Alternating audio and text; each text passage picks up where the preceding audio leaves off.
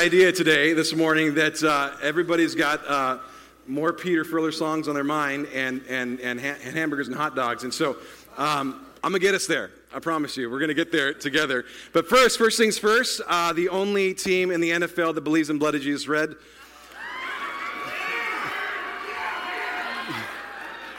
Got my five fans in here, the faithful, that's right. I, I, have no person to root for because I don't know that any of them will be around in, in the next two years. And so I just root for myself as a fan in their colors. And so, uh, yes. So uh, thank you to, man, I wish I could say that was my, my genius, but that was all Kelly on that, making sure, you know, uh, doing that. So. Um, one last thing, I do know that not everybody has a jersey, and so uh, maybe you didn't weren't able to bring one. We want to make sure that you have one, so you can borrow another one that I have if you if you need. Uh, I've been, I've, been, I've been waiting for somebody to buy me a Dodgers jersey so I can wear it. I was going to wear it today, but nobody bought me one. And this just happens to be Bumgarner. They say he's the best pitcher in the game.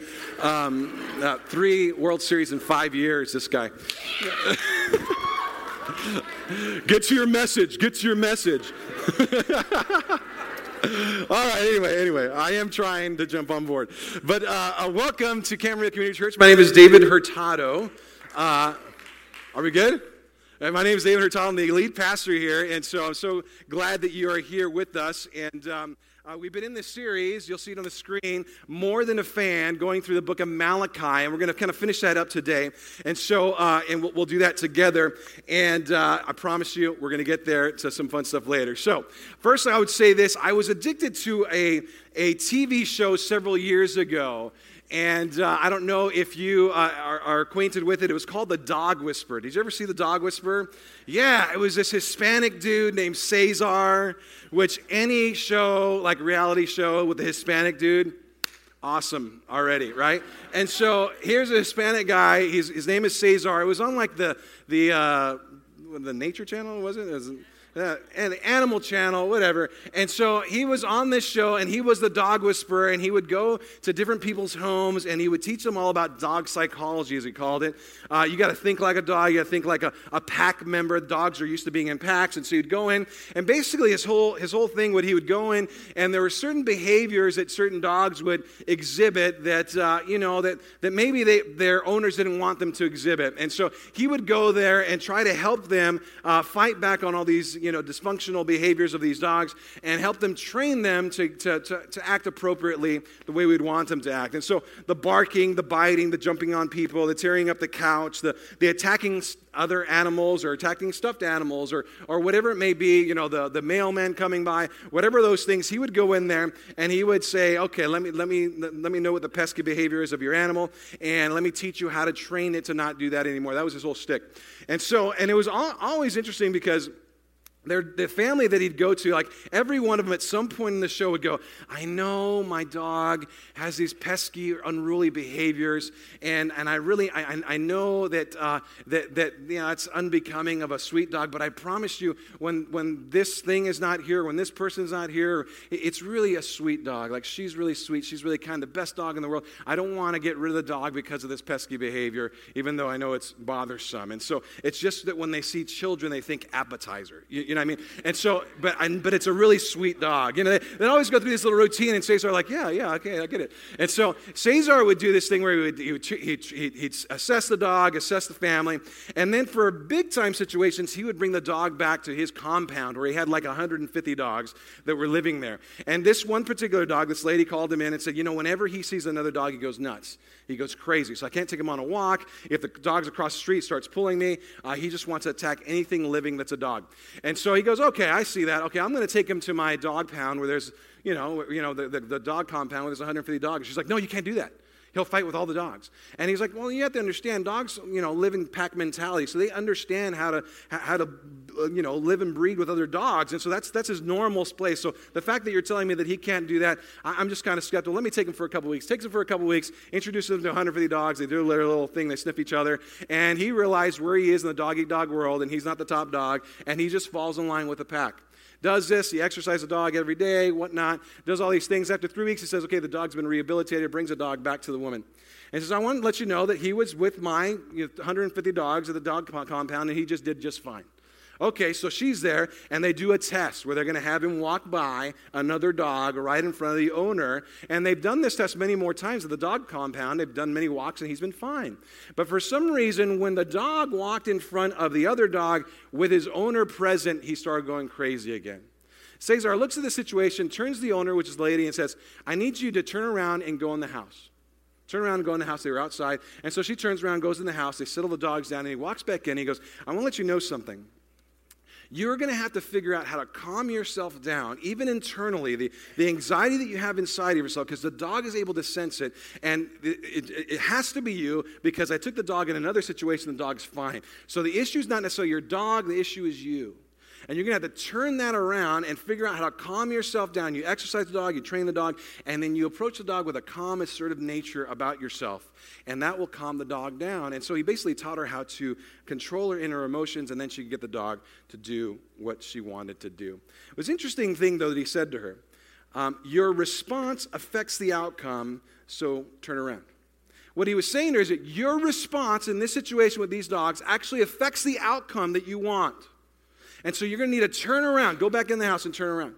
Turn around and turn the behavior around. You're gonna, turn, it's not your dog's behavior that's the issue, it's your response that affects the outcome that you're going to need to turn around. And that's kind of what we're going to look at today as we come to the end of our series in Malachi. Malachi is having a similar parting message to all of us, eh, to, to, to the nation of Israel at the time of the Old Testament, and it kind of crosses over to, to us today. And that is this that how you respond spiritually to God affects your outcome. So don't turn around, but turn to God. How you respond spiritually to God affects your outcome, so turn towards God. How you respond matters. So turn to Him. In fact, that's what we're going to look at in our passage today. Those three ideas. First, we're going to look at how you respond. Second, we're looking. We're going to look at it uh, affects the outcome. And third, we're going to look at so turn to God. That's actually going to be the outline of our passage today. And I want you to turn there. Go to go to Malachi fourth chapter of Malachi. Actually, we'll start in chapter three. Open up your Bible, open up your phones, get there with me. If you're new to us, so get used to this. Um, I have nothing to say except for what comes out. I'm, I'm like a flashlight. All I do is open it up, and I want to highlight what God is saying in His Word. I have nothing to say on my own. I'm not that cute. I'm not that smart. I just want to show you God's Word. And so, if you go to Malachi chapter three, uh, we're going to start at verse uh, 16 today. That's where we left off last week, and we're going to kind of finish the book of Malachi in chapter four.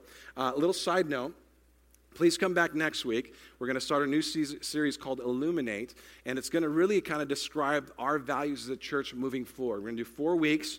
We're going to describe the values of this church moving forward. So, what's the foundation of our church moving forward? Where are we headed? What it's going to look like around here? What are we going to be about? Those questions will all be answered in the next four weeks. So, come back for Illuminate uh, next week. We'd love to see you a part of that. But for right now, ending the series in Malachi, more than a fan, we're going to look at chapter 3 and verse 16. But first, on the screen, it says wisdom from 2,000 years ago or 2,500 years ago that still applies to today.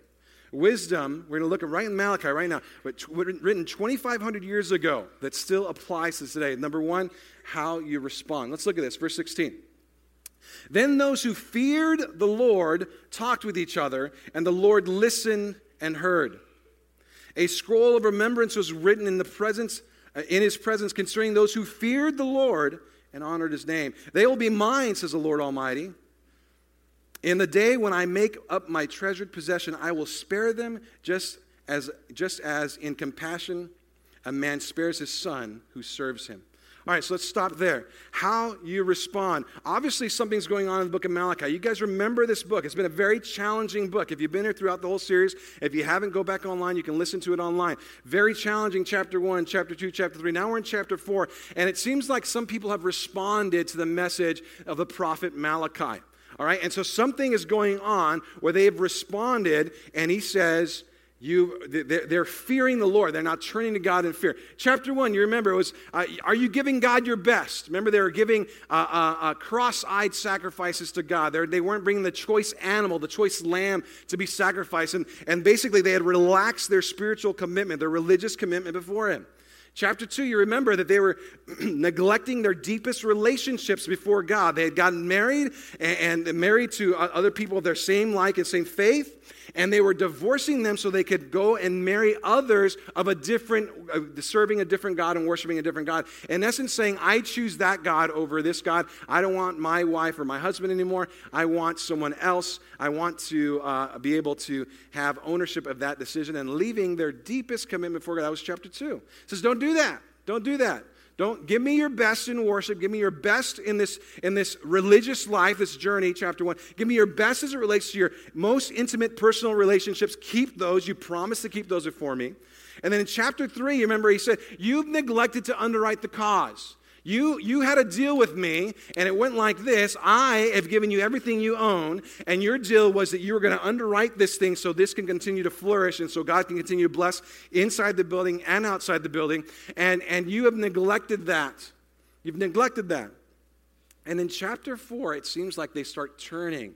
There's some people, a subsect or, or, or, or, a remnant, so to speak, of people that says, okay, we've heard you, Malachi. We need to turn our ways. We need to turn around. We need to turn towards God. To where he would say, those who uh, there, so it, then those who feared the Lord, and so now they're coming back to fear the Lord. They talked with each other, and as they were talking to each other, the Lord listened and heard. Okay, I'm whereas I'm not necessarily listening when you're off doing your own thing. When you're talking about fearing me and turning back toward me, you better believe I'm listening. And so the Lord starts listening. In fact, the scroll of remembrance was written in his presence concerning those who feared the Lord. There it is again, and honored his name. And so there's a turning back that happens. Okay, we were messed up. We were doing the wrong thing. You highlighted that, Malachi. We hear it. We get it. Now we're going to turn towards God and fear him again. God says, I'm going to listen. When you do this, when you take this action of turning back towards God and, and saying, I've messed up and it's time for me to right the ship here, God says, I will listen to you. Not only will I start listening to you, I will write your name in a book. Other passages in the Bible talk about this being the book of life. And in Revelation, when you go there and, and he opens up the book of life, those who are written in the book of life get into heaven. Those that aren't, don't. That's the idea. We see it in other ways in Scripture too, like written on the, on the palms of his hand, that there's an idea that God is taking an accounting. He's watching us. He's watching our behavior. He's watching our life. He's watching the effect of Jesus Christ in our life and how we act. And He's paying attention to it. And He's also writing names down in a book. When you turn back to me, I listen. Not only that, I write your name down. And secondly, I declare that you are mine. Did you see that in verse 17? They will be mine, says the Lord Almighty. In that day when I when I make up my treasured possession, you become a treasured possession for him, and a treasured possession that will be spared in compassion, is what he says. When you take this action, we say, I'm going to turn around. God says, I will listen, you'll be mine, you'll be my treasured possession, and I will spare you. That is the result of that when you say, I'll turn back to God. And so we see how you respond matters. How you respond, it ma- matters more than what you've been a part of, more than what you've been doing, more than the sin that you've been entangled with. How you respond to that in relation to God is more important than all those things. Because if you turn around, He'll listen, He'll put your name in the book of life, He'll spare you, You'll be his. You become his treasured possession. You remember, you remember in chapter 3 when it said, I'm going to come like fire and it's going to burn things up. And, and, and when they would take these precious metals like gold and silver and they put it in an extreme fire, and, and then all of a sudden the impurities would burn off, and all you would have left is pure silver or pure gold. And he's saying, uh, remember, I'm going to come in this fire, and, and then when, I, when we're done with that fire, I'm going to have a treasured possession. You're going to be my gold. You're going to be my silver. That is, if you can pass the fire. That's the idea. And so we see a God in this, in this book of Malachi who will come in judgment, who will bring justice. So, how I respond affects the outcome. Now, let's talk about the outcome. Look at verse 18 on the screens for you. Uh, and you will again see the distinction, big word there, highlight it, underline it. And then you will again see a distinction between the righteous and the wicked, between those who serve God and those who do not.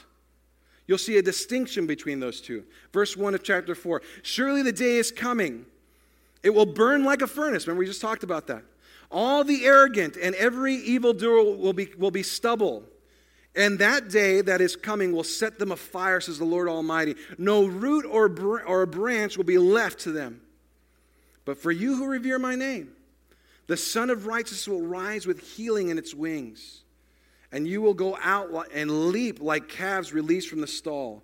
Then you will be trampled, then you will trample down the wicked. They will be ashes under the soles of your feet on the day when I do these things, says the Lord Almighty. We'll stop right there. How you respond, number two, affects the outcome. Affects the outcome. And the idea here is that there are those who've responded by turning around towards God. This is what all you've been doing. I sent my prophet to indict you. And there's some who've received the indictments. Okay, yes, you're right. We're going to turn back around to God. And he says, when they turn around, by virtue of the fact that they turn around, now I must distinguish them from the rest. You got to hear this. This is so important. Because by the virtue of the fact that I have a remnant that have turned to God and gotten a right relationship with me, now I must distinguish them from the others that didn't do that. And so we see he tells us exactly how he's going to distinguish them. Uh, there's the minus side of that, and then there's the plus side of that. There's the people who get his judgment, and there's the people who don't. But he starts with first with the judgment piece. I'm going to distinguish them and then surely day is coming, it'll burn like a furnace. The arrogant and the evildoer will be stubble, and on that day I will set them ablaze on fire. The Lord Almighty says, No root or branch will be left to them. It's not a happy day for those who don't know Jesus Christ in that day. It's not a happy day. It's an ugly day, horrible day, burning like a furnace. We mentioned this in chapter 3. Every evildoer will be like chaff set ablaze in that fire. The fire is so powerful that, that nothing will be left except for ash. No root or branch can make it through. But then he changes and he says, But let me tell you what you who have turned around, what's in line for you.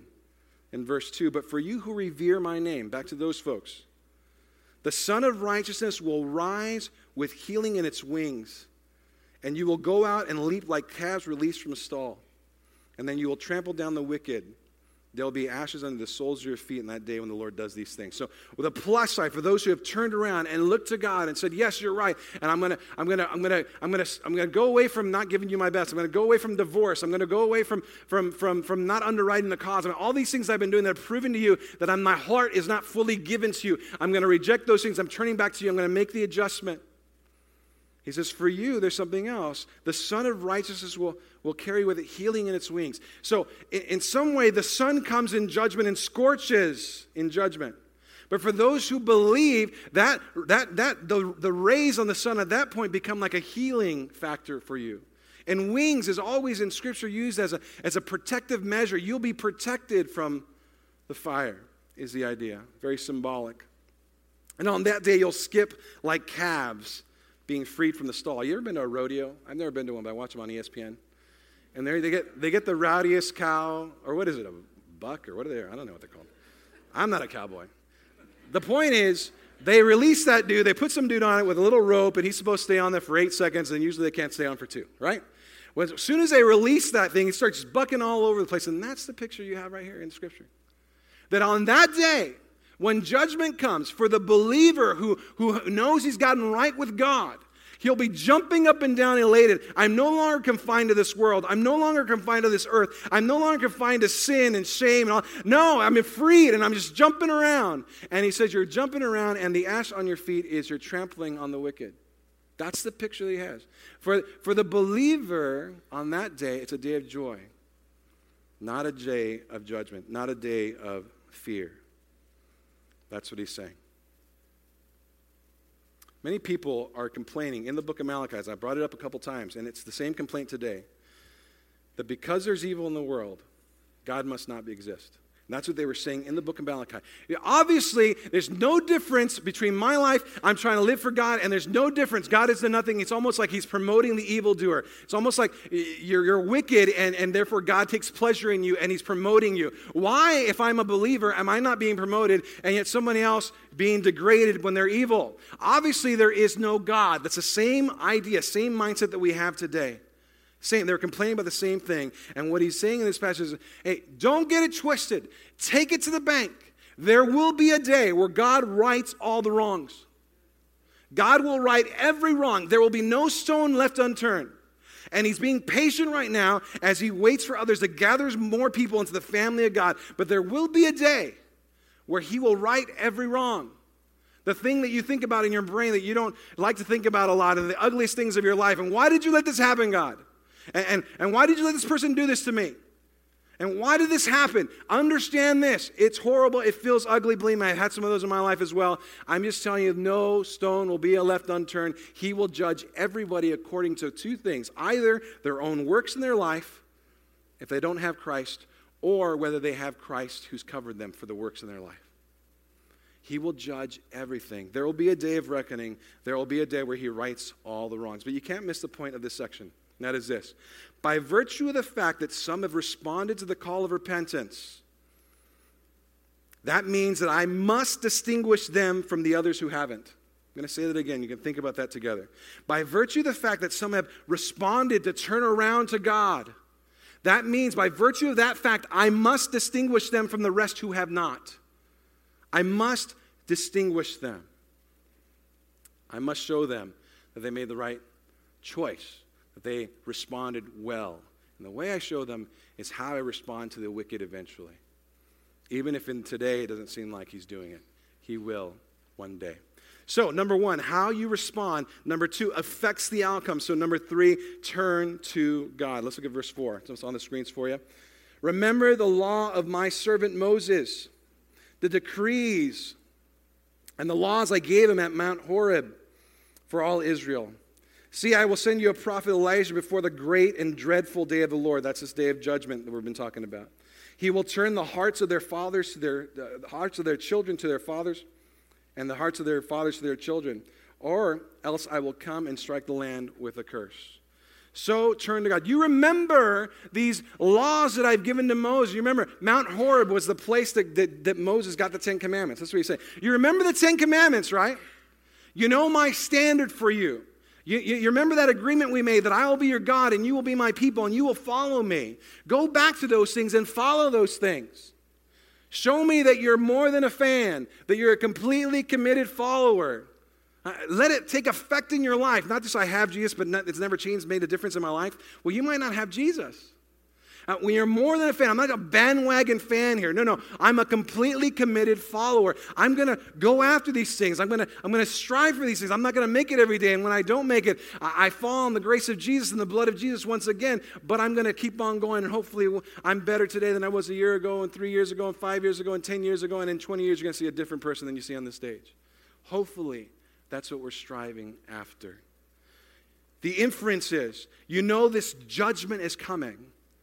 And whether you are a believer in the room and you say, okay, I know judgment is coming, it should spurn you on and motivate you to live for Him. Why? Because judgment is coming.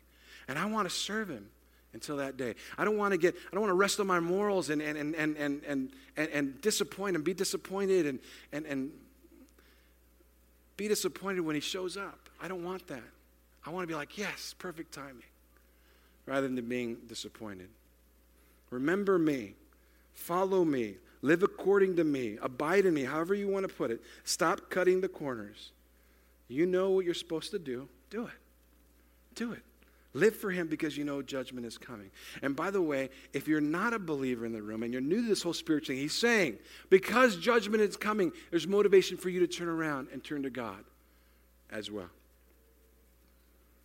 I'm still going to send some messengers. He says, The great and terrible day of the Lord is a day of judgment. He says, Elijah is coming. We saw Elijah in chapter 3. We believe that that is John the Baptist coming in the spirit and power of Elijah. We see in the Old Testament sometimes even some titles of the Messiah would be the son of David, those type of things. We know David didn't come back himself. It was Jesus Christ who came, fulfilled those prophecies. Same thing here. It's the idea of someone coming in the spirit and likeness of Elijah. That was John the Baptist, uh, preparing the way for Jesus, fulfilling that. But there are also, if you want to study later, uh, there are also um, the two prophets of the end times. Now, I, I, I kind of dove into to end time stuff doing this message, and then I decided to steer clear of it because it's so it's loaded with so much stuff. We'll probably do an end time series, series in the future. We can dive into that. But there are these two prophets of the end times that kind of bring in the very, very great and dreadful, dreadful day of the Lord. And that's what he's talking about here. So, someone in the spirit and likeness of Elijah will come again as one of those two end time prophets. Uh, you will know that it's coming when you see those guys, is the idea. And in the process, he will turn the hearts of their fathers to their sons and vice versa. And the idea is unity will come back to families as they will say, We all together worship the same God. And how many of us would love to see that in our families today? And the idea is when they, this, this is all going to happen as a culmination and get us to the point of judgment. And this is where it's hard. Because he's saying, Don't let my patience deceive you. I'm going to bring justice. And for me to bring justice means I have to bring judgment.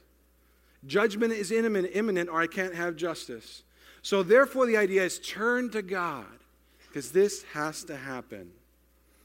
Because understand this, and this is our, our, our, uh, our big idea of the day, and it's a hard one to swallow, so we're going to take it in together. It'll be on the screens. Justice demands judgment. Justice demands judgment. That's a hard to swallow. Okay, I'm going to develop this in a second. Justice demands judgment. You don't get one without the other. You can't have, you have to have, you, we have to have one to have the other. And it's a Rubicon that we're going to have to cross in our mindset. If you truly want justice, and you're going to have to be okay with embracing the biblical concept of judgment. Without judgment, you don't have justice.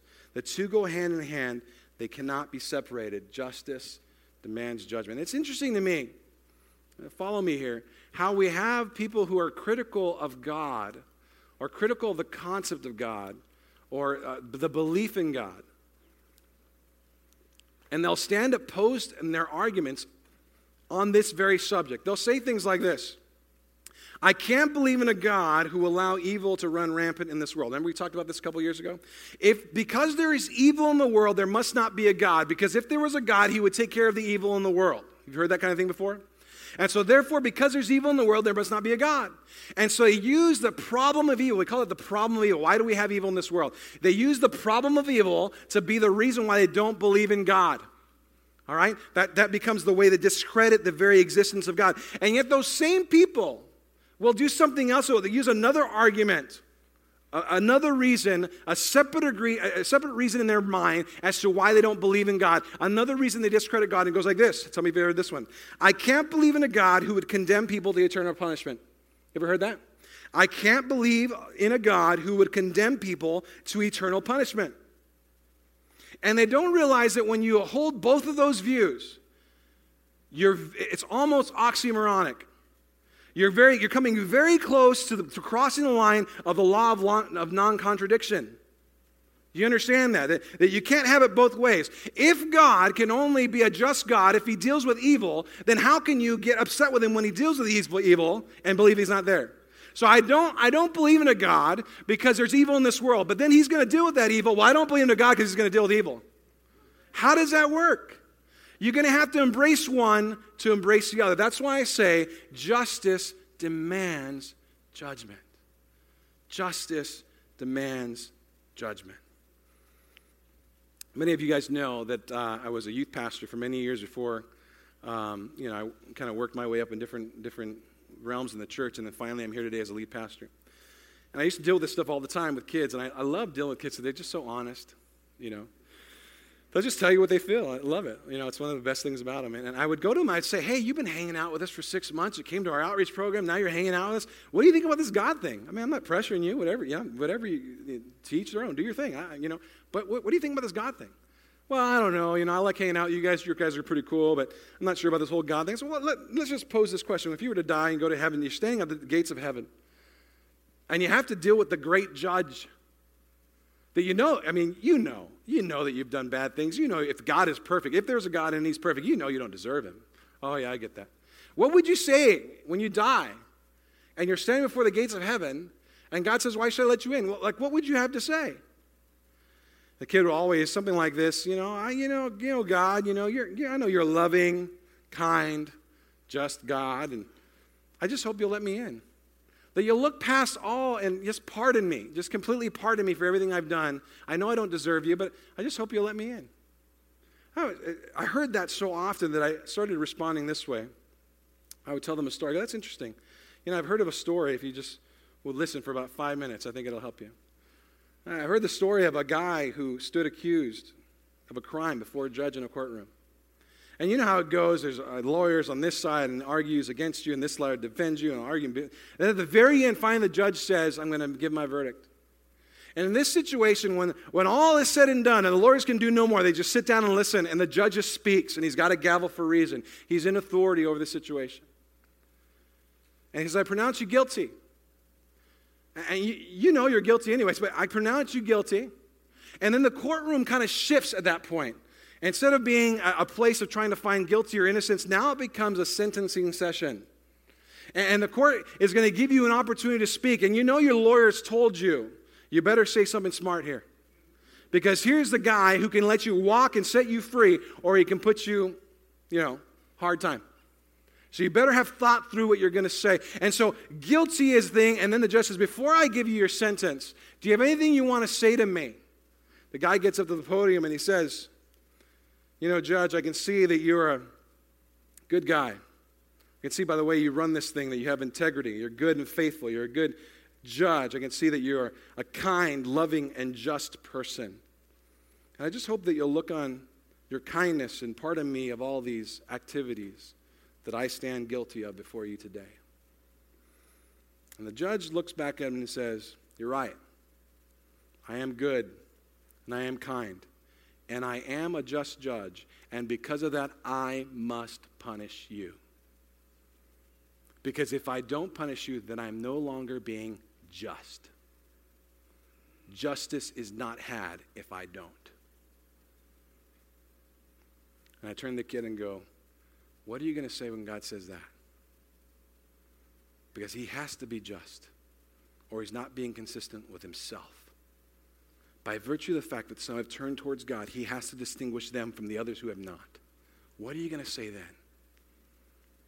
Probably the scariest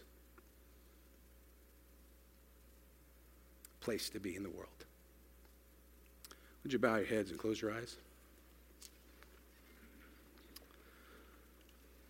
before we get to more songs and good food, just give some attention to God this morning. Give some attention to what He's doing in your heart. The fact of the matter is, we believe there is a solution for this problem. That it's just, in, in spite of all the things you've done that's contrary to God in your past, everything that's sinful that you are most ashamed of, all the sin, no matter how ugly it is, I could preach the same message at San Quentin on death row, and it would still apply. And the solution is Jesus Christ. To put your trust in Jesus Christ. If there was a man who walked on earth who was 100% man and 100% God and lived a perfect life that I could never live. And so when I get to that heaven and, and God says, Well, I should have let you in. Oh man, there's nothing in me. There's nothing in me that will qualify me for that. It's only the work of Jesus Christ his blood on the cross. If you'll give me credit for his life and let him take the penalty for my wrongdoings in my life, that's the only way I could be worthy of you. And God says, if you claim my son, you get in. That's the gospel message that Jesus would hang on a cross for our sin, our penalty. He would die and he would defeat death and rise again on the third day. How you respond affects the outcome. So turn to God. How you respond affects the outcome. So turn to God. Justice demands judgment. Man, I pray that you would let Jesus take that judgment for you. I don't want to see you on that day having to deal with that question. If you're here and you're a believer, then this should, should reignite you and your passion to live for God on this earth because judgment is coming. And I want to be proud of Him on that day. If you're here and you're new to this whole spiritual thing, man, I tell you the solution for you turn to God, turn to Jesus Christ, because judgment is coming. I wonder if you're here today. I don't know if you're a guest today. Maybe the most providential thing in the world that God would have you come today and hear this. You could simply in your heart right now just in your heart, in the quietness of your heart, respond this way God, I need you. I realize, man, if judgment is coming and, it, and you are real, man, I don't deserve you. I get all that. I don't want to be judged. I want to be spared. And the only way the Bible comes to that is if you become part of the family of God and you do it this way. If you believe in your heart that Jesus is Lord, confess with your mouth Jesus, that God raised him from the dead, you'll be saved. Just have mental assent to that today. I claim you, Jesus. I claim the cross. I claim you're risen. And now come invade my life and make me a new being. Father, all the evil in the world that we see today, sometimes we give you credit for stuff that had nothing to do with you. According to Genesis chapter 3, uh, our very own choices, Adam and Eve, that's why evil came into the world. That's why there's death. You never designed us to die. It was because we decided, not you. You were always there. We turned away from you. And that's where sin came in the world. And so, and so I can say boldly, it wasn't God who raped you. It wasn't God who molested you. It wasn't God who abused you. It wasn't God who did any of those things. There's a person and a name attached to all those things in this world. Even cancer, God didn't want cancer. It was judgment on our very own decisions. Father, I pray you heal those hurts and remind us that evil isn't the reason to not believe that you're around. We should just be grateful that in the midst of evil, you still decided that you would save us. Help us understand it. Help us live more excited for you. Help us live passionately for you because we know that justice demands judgment and judgment is coming. And for those of us who believe and love you, will be spared. We thank you for that truth. In Jesus' name, amen.